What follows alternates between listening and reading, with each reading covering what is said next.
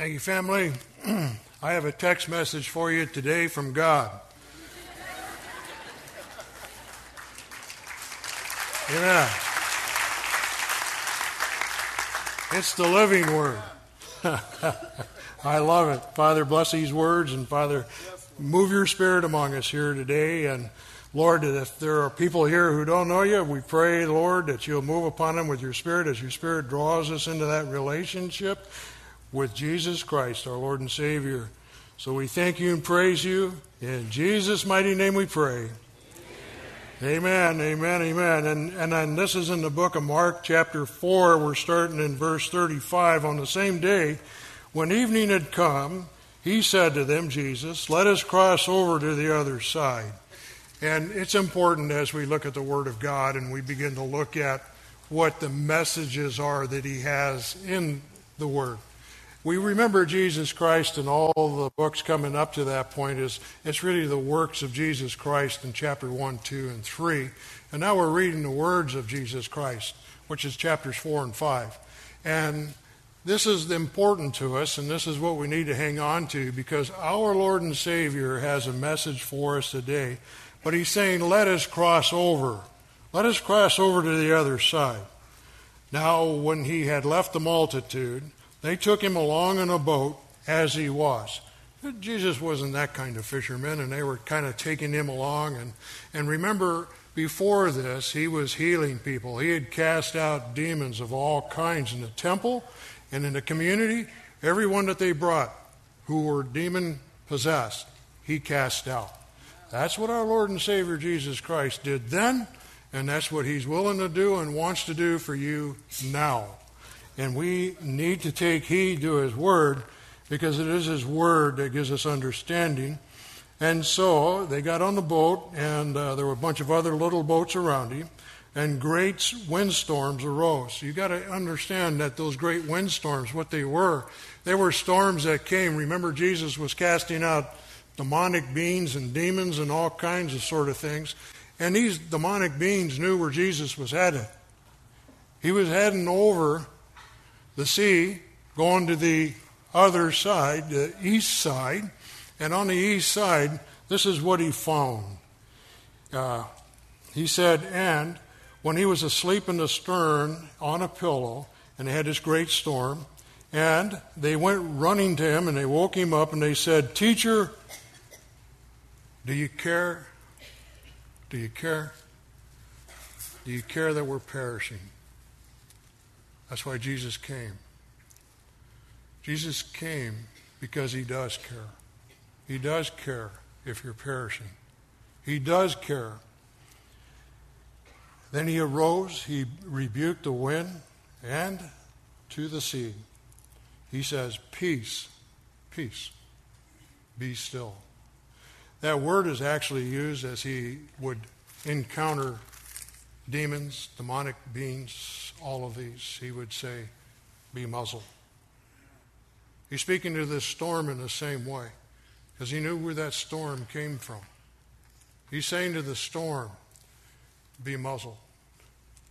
He's saying to the storms in your life, if you will only come and call upon the name of the Lord, peace, He's saying to those trials, those troubles, those things that come into our lives, He's saying on your behalf, be muzzled. And that's our Lord, and He loves us so much. But He said to them, Why are you so fearful? And sometimes in our lives, we forget to call on the Lord. We become fearful. We let our enemies, we let the things that are trying to separate us from God. You see, this wind was trying to separate Jesus from this man he's going to encounter. And, and, and, the story is just so awesome, and I can apply it so much in my life because it's true, it was true in my life. And he said, And they feared exceedingly and said to one another, Who is this? Who can this be? That even the wind and the sea obey him. And, and that's our Lord and Savior Jesus Christ, who commands, He stops storms in our lives. Jesus Christ, while He walked this earth, He says, if you've seen me, you've seen my Father. As we look at Jesus Christ, our Lord and Savior, what we see about him is not starting storms. What we see about him is stopping storms. It isn't he that causes these storms that are in our lives. It's clearly the devil. It's clearly Satan who wants to keep you from a relationship with Jesus Christ. And so here he is. He's on this vessel. He's crossing over to the other side. And the devil, demonic beings, trying to keep him from getting to the other side because they know who he is. Then they came to the other side of the sea of the country of the Gadareans. And when he had come out of the boat, immediately there met him out of the tombs. I've been in those tombs before I came to know Christ. Oh, I did everything I'm not supposed to do before Christ. And I love what Jesus does when he gets a hold of a man's heart. He changes you. It took 25 years after serving in the Republic of Vietnam to put some of those demons, most all of them, behind. But it was only because of Jesus Christ. He's the guy who took the nightmares. He's the guy who took the dreams. And some of you know what I'm talking about. But our Lord and Savior Jesus Christ came. And this man came out immediately with an unclean spirit who had his dwelling among the tombs, and no one could bind him, not even with chains. Because he had often been bound with shackles and chains, and the chains had been pulled apart, and the shackles broken in pieces. Neither could anyone tame him. And always, night and day, he was in the mountains and in the tombs, crying out, cutting himself. When Jesus, when he saw Jesus from afar, he ran and worshiped him. Family, even the demons know Jesus Christ. Even the demons, when they see him, worship Christ. They know who he is. Do you? Do you know who Jesus is? Are you plagued by a bunch of demons in your life? Are you doing things that you need to stop doing? Do you need Jesus to come and clean house? He will. He wants to. He wants you to have a life, and He wants you to live your life abundantly in Him. But if you have not God, if you have not Jesus, if you have not the Holy Spirit, then what do you have? Well, you have a demon. And a demon who wants to keep you away from Christ. There are some right now listening. And some of you are saying, hey, I don't believe what this preacher is saying. But it's true. But here they come. What have I to do with you, Jesus, the Son of the Most High God? I implore you by God that you do not torment me. Listen, Jesus was not a tormentor. He didn't come to judge, he came to set the world free. But what's taking place here in this particular picture is these demons, they knew hell. They knew what hell was like. They knew that there was a time coming when Jesus, who holds the keys to the pit of hell, is going to lock them up. And what he's saying here, it's not our time yet. Don't send us there. For Jesus said, Come out of the man, unclean spirit. And he asked him, What is your name? And he answered, said, My name is Legion, for we are many. A legion is anywhere from 3,000 to 6,000 demons. That's a whole lot of demons. One is enough. One is enough. Also, he begged him earnestly that he would not send them out of the country. In other words, send them to hell, to Hades. You'll see that story in Luke chapter 16. starting in verse 23. Now there was a large herd of swine. They were feeding near the mountains.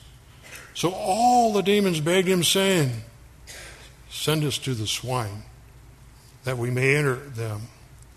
And at once Jesus gave them permission. And the unclean spirits went out and entered into the swine. And there were about 2,000. And the herd ran violently down a steep place into the sea and drowned in the sea. Family.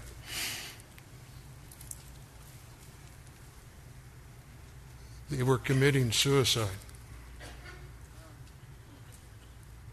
Jesus is giving his life. He gave his life. He bought you with a ransom. If you do not receive Jesus Christ, then you're committing spiritual suicide. You're running rampant. You're running wild. You're going down a steep cliff. At which point your life will end in the place that these demons didn't want to go. This place was created for Satan and the angels that followed him. It wasn't created for you and me. Jesus came that you can be set free. That's who Jesus is. He's our Lord and Savior. He didn't come to torment us. He came to set you free. He paid the ransom. He paid the price for you.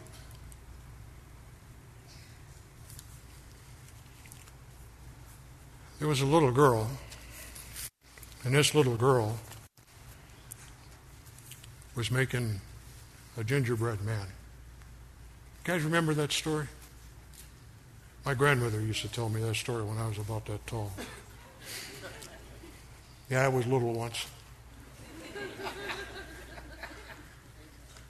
But this little girl formed this little gingerbread man, and it was beautiful and perfect she handled the dough and rolled it out and formed this little man perfect in every way. And she takes this gingerbread man and she puts him in the oven. And then, after, what is it, ladies, 12 minutes, you take your gingerbread man out of the oven at 350, right? And, and then she let it cool just a little bit so she could take and her little raisins and give him eyes and a little nose, a little mouth, some raisins for the buttons like my suit, you know.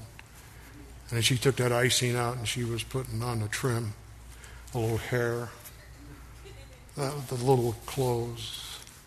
And then she stepped back and looked at that cookie and said, This is beautiful. This is wonderful. And all of a sudden, that little gingerbread man off and running. And this little girl running after her little gingerbread man. And this little gingerbread man, kind of like many of you and myself included in that, we were running from him just as quick as we could. And that gingerbread man looked back and said, Run, oh, run just as fast as you can. You can't catch me. I'm the gingerbread man.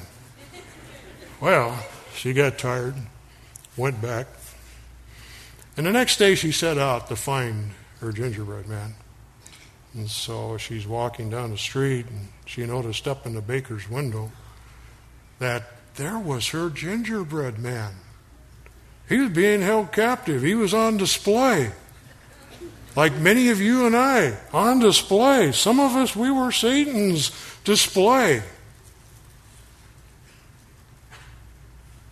So the little girl goes in and says, Hey, that's my gingerbread cookie. I made it. I want him back. And the baker said, You got to pay the price. And that little girl went home, got her 10 cents, came back, and gave the baker her 10 cents and said, Can I have my gingerbread, man? And the baker said, You may. He's yours. So she takes her little gingerbread man and walks out the door. And as she's walking out the door, she looks at that little gingerbread man that she made And she said, You are now twice mine. First, I made you, and then I bought you. That's really a story, isn't it, about our Lord and Savior Jesus Christ. Who made us? Who shaped us? Who formed us? Psalms 139 says, We're fearfully and wonderfully made. But there is an enemy. He's a little guy. He's about that tall. He's not very big. Wears red union suit, has a pitchfork, a little pointy tail. Yeah, he, he's only that big. And he wants to deceive you. He's a rat, he's a liar, he's a thief. And, and, and what he does is he gets us to think up stuff. He gets us to do stuff. He gets us to sin against God. And then he goes to Jesus Christ and he says, nanner, nanner, nanner. You see, that's where we are. Without Christ, we need Christ. Because all of your sins, past, present, and future, in Christ, are forgiven of you. These guys here, when they saw this man who was healed, no longer having demons in him, in his right mind restored, everybody marveled. And they came and said, We don't want you here, Jesus. Get out of here. Go home. In our lives today, so many of us are like that. We don't want you, Jesus. Go away. But Jesus left that man behind. He wanted to go and be with Jesus, so do I. But he left one man behind to go out through Decapolis to preach the gospel. Jesus Christ said, Unless I go to be with the Father, I can't send the Spirit, the Holy Spirit. He died. He rose. He sent one, the Holy Spirit, to call you into a relationship with Jesus Christ. And I know many of you here today are fighting that. You're listening to that little fella in a red union suit and a pitchfork. When Jesus says, really simply, just come to me. Come to me and I'll give you rest. Come to me and I will heal you. Come to me and I'll give you life. You see, on that hill that day, there were two other men crucified. One on the left, there was one on the right. They both mocked him, I did. I mocked Jesus. I said and did everything I shouldn't have done. I wanted it my way. I wanted to live my life the way I wanted to live my life. And then I got serious. And Jesus gave me a spirit. My family changed. My home changed. My life changed.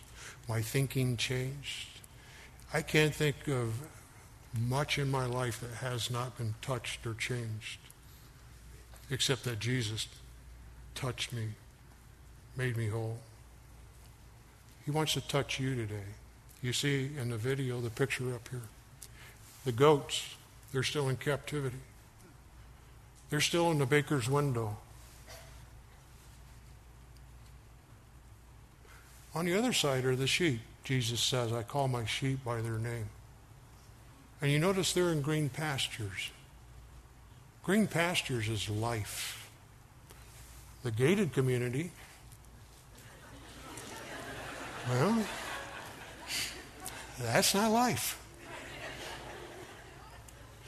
But the one man said on the right, Jesus, remember me when you come into your kingdom. And the Lord said, Today you'll be with me in paradise. There's a day coming, family. The goats will be over here, and the sheep will be here. If this was God the Father, I'm just going to be a portrait of Jesus. I'm not. But he says that if you confess me before men, I will confess you before my Father.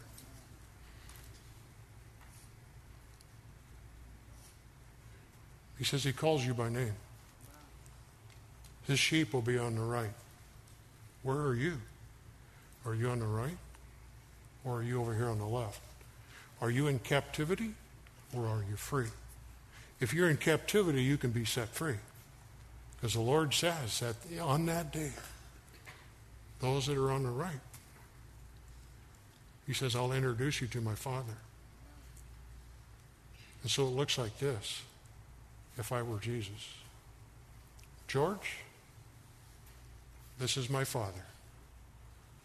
Father, this is George. He believed in me. The Father looked at him and said, Well done. Enter into the kingdom of heaven. Family, there's no judgment there. The judgment was made when you received Jesus Christ. Today is your day. If you don't know Jesus, you need to know Jesus. You need to be set free from this mess that we're in in this world. He came to set those captives free. Which side are you at? Are you on the left? Are you still on display? Or are you set free? Today, if you're here and you're not set free, I want you to be set free. I want you to make a decision today for Jesus Christ.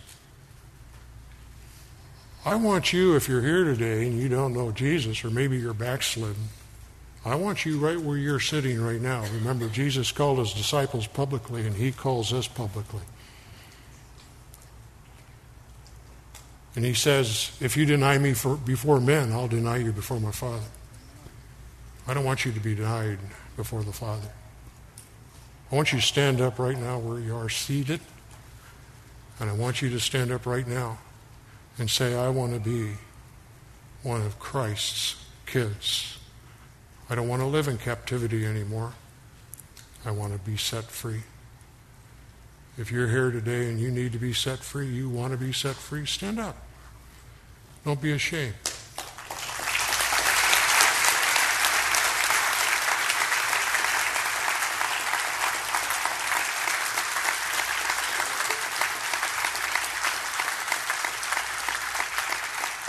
Jesus is calling, and He wants to bless your lives.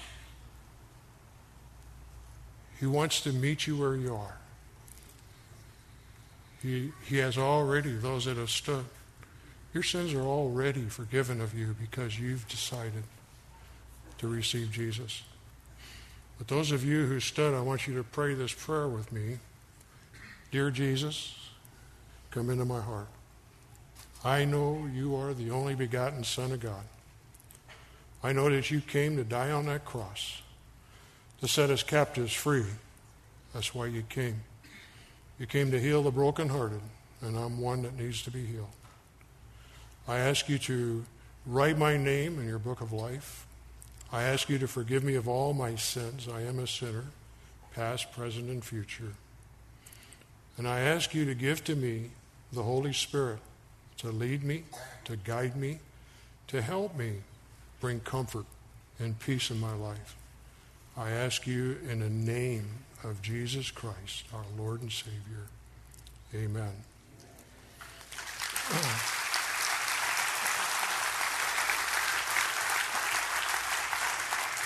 So, those of you who have raised your hand or stood, welcome to the family of God. That was the best decision you have ever made.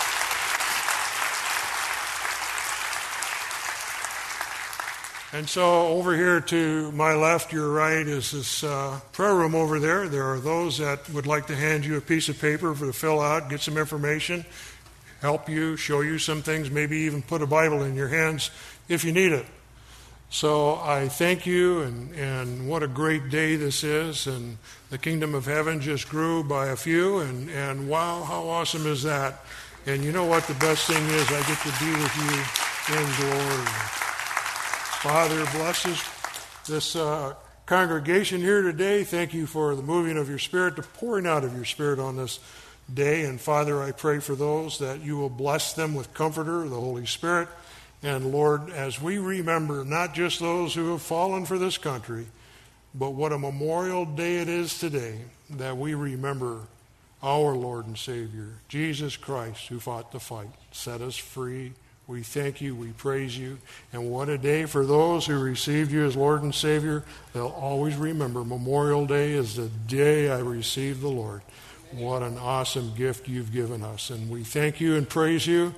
And all the God's family said, Amen. Amen.